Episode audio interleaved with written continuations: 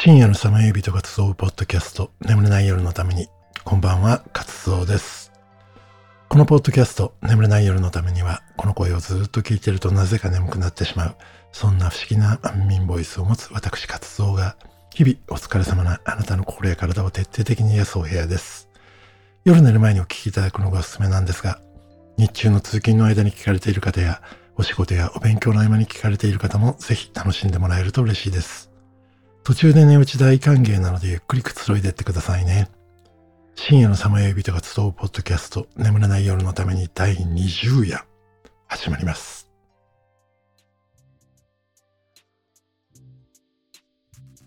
眠れない夜。年始の初売りセールが気になって寝つけない夜。ブラックフライデーでマルチダイナミックヒーター買い逃したからな。65%オフだったんだよ、あれ。すぐ売り切れちゃってさ。初売りで出てくるかな。でも待ってセールで出てこなきゃ意味ないし、もう待たないで定価で買うか。いやいやいや、もうあと数日待つだけじゃんが、もうなんてブラックフライデーで買っとかなかったんだよ。なんて、買い逃したバーゲン商品が気になって、眠れない夜を過ごしたことありませんか？そんなわけで、今夜は人々の購買意欲を研究した行動経済学についていろいろ調べてみました。つまらない財産を持つより立派な希望を持つ方がました。小説家ドン・キホーテを書いたミゲル・デ・セルバンデスの言葉です。今社会は20世紀を牽引した大量生産、大量消費の時代を経て何が本当に必要なのかを考えるサステナブルな社会、持続可能な社会に移ろうとしています。そんな中でまだまだいっぱい買ってほしい人たちにとって一つのバイブルになっているのが今夜紹介する行動経済学なんです。この行動経済学がどういものかというと、人はちゃんと考えて合理的な行動をする。もうちょっと平たく言うと、人は常に正しく損得感情を計算して、その結果最も利益を得られるものを買うという前提で研究が進められてきたのが従来の経済学なんですが、それと違って人間は直感や感情によって合理的ではない判断をするということを前提に、その理由や理論を研究したものなんです。それじゃ今夜はこの行動経済学の中で有名なものをいくつか例に挙げてみて一緒に考えてみましょう。まず行動経済学でよく使われる用語でナッジ理論というのがあります。このナッジというのは肘でこつくとかそっと後押しをするとかいう意味ですが俺たちがよく聞く言葉だと背中を押すっていう感じですかね。このナッジ理論というのは2008年にアメリカの経済学者リチャード・セイラー教授と法学者のキャッサ・スティーン教授によって提唱され、2017年にノーベル経済賞を受賞しました。このナッジ理論で個人的になかなか恐ろしいなと思ったのが、スーパーのカゴあるじゃないですか。あの大きさです。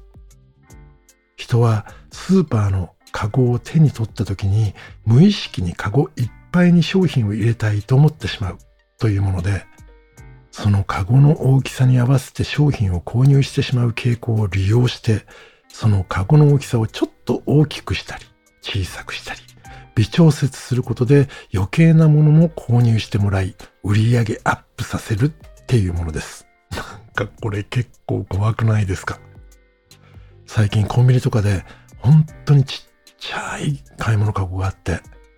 それがない頃は普通に購入したい商品を持ちながらブラブラしてたんですけど、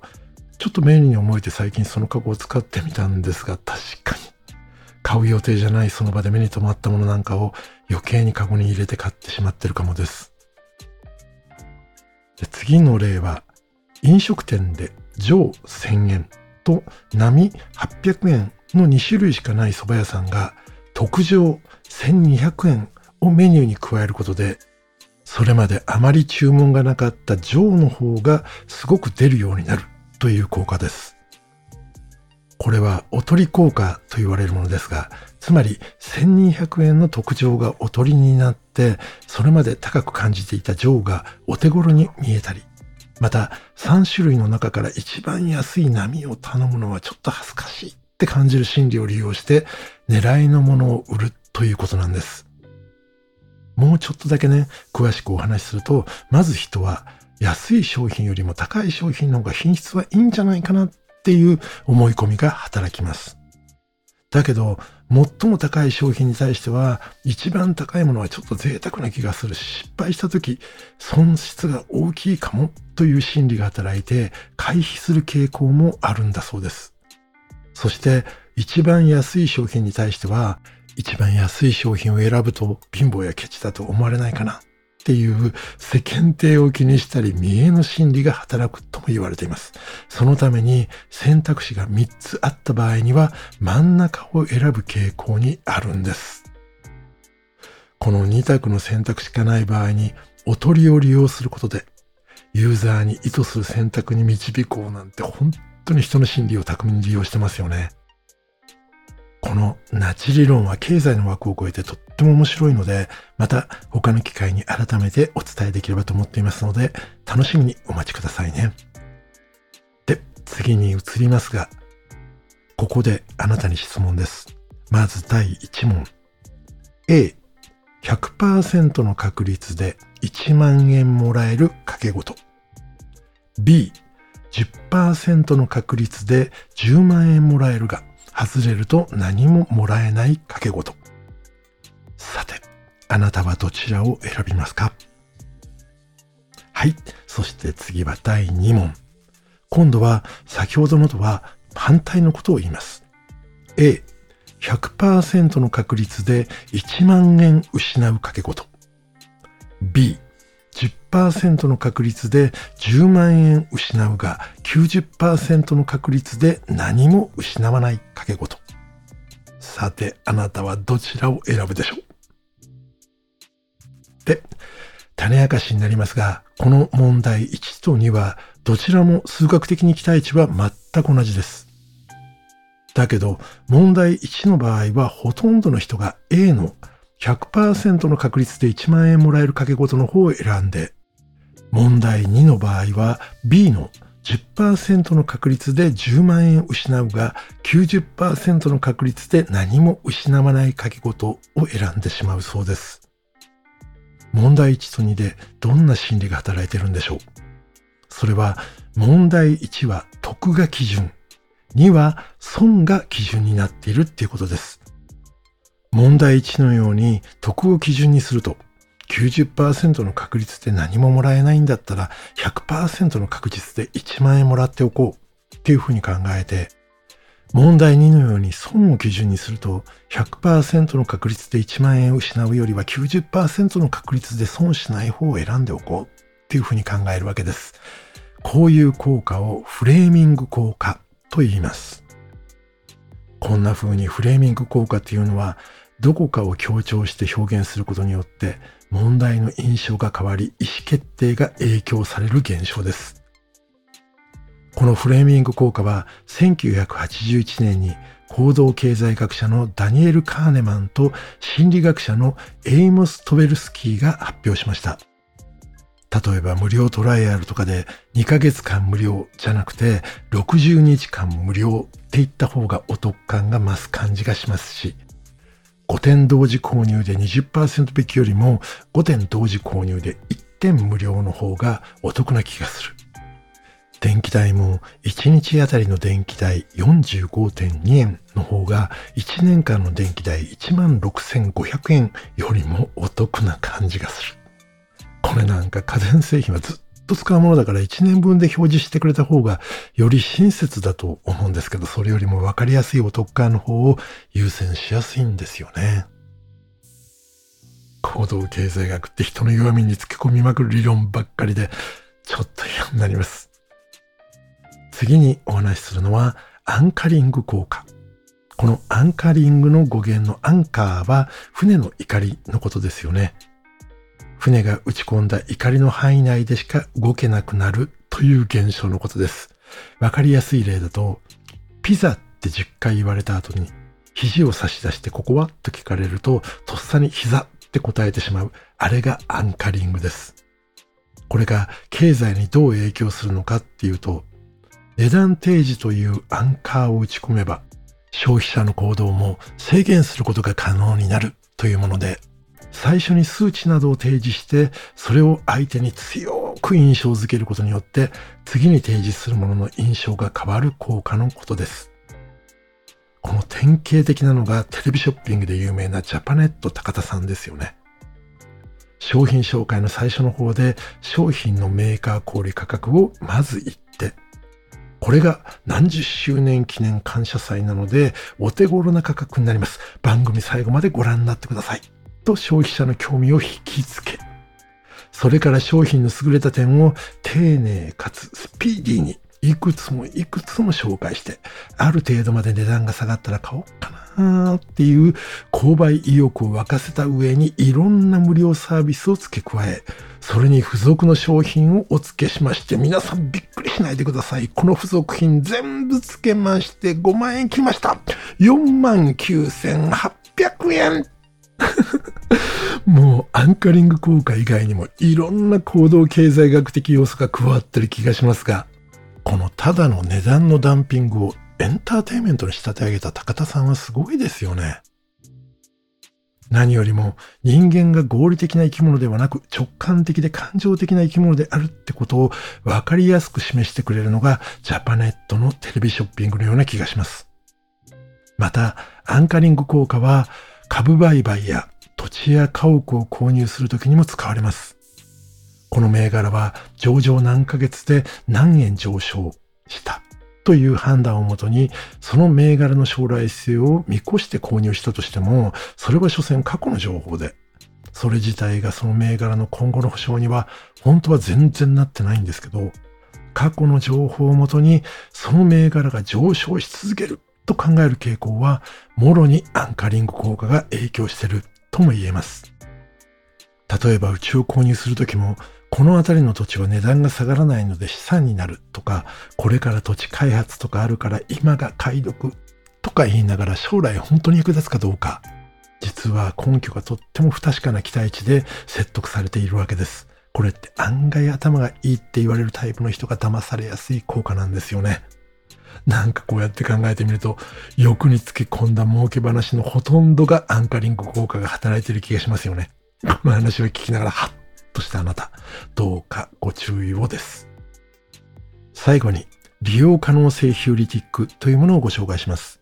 この利用可能性ヒューリティックは、認知心理学者のエイモス・トベルスキーとノーベル経済学賞受賞者である認知心理学者のダニエル・カーネマンの共同研究によって発見された思考方法です。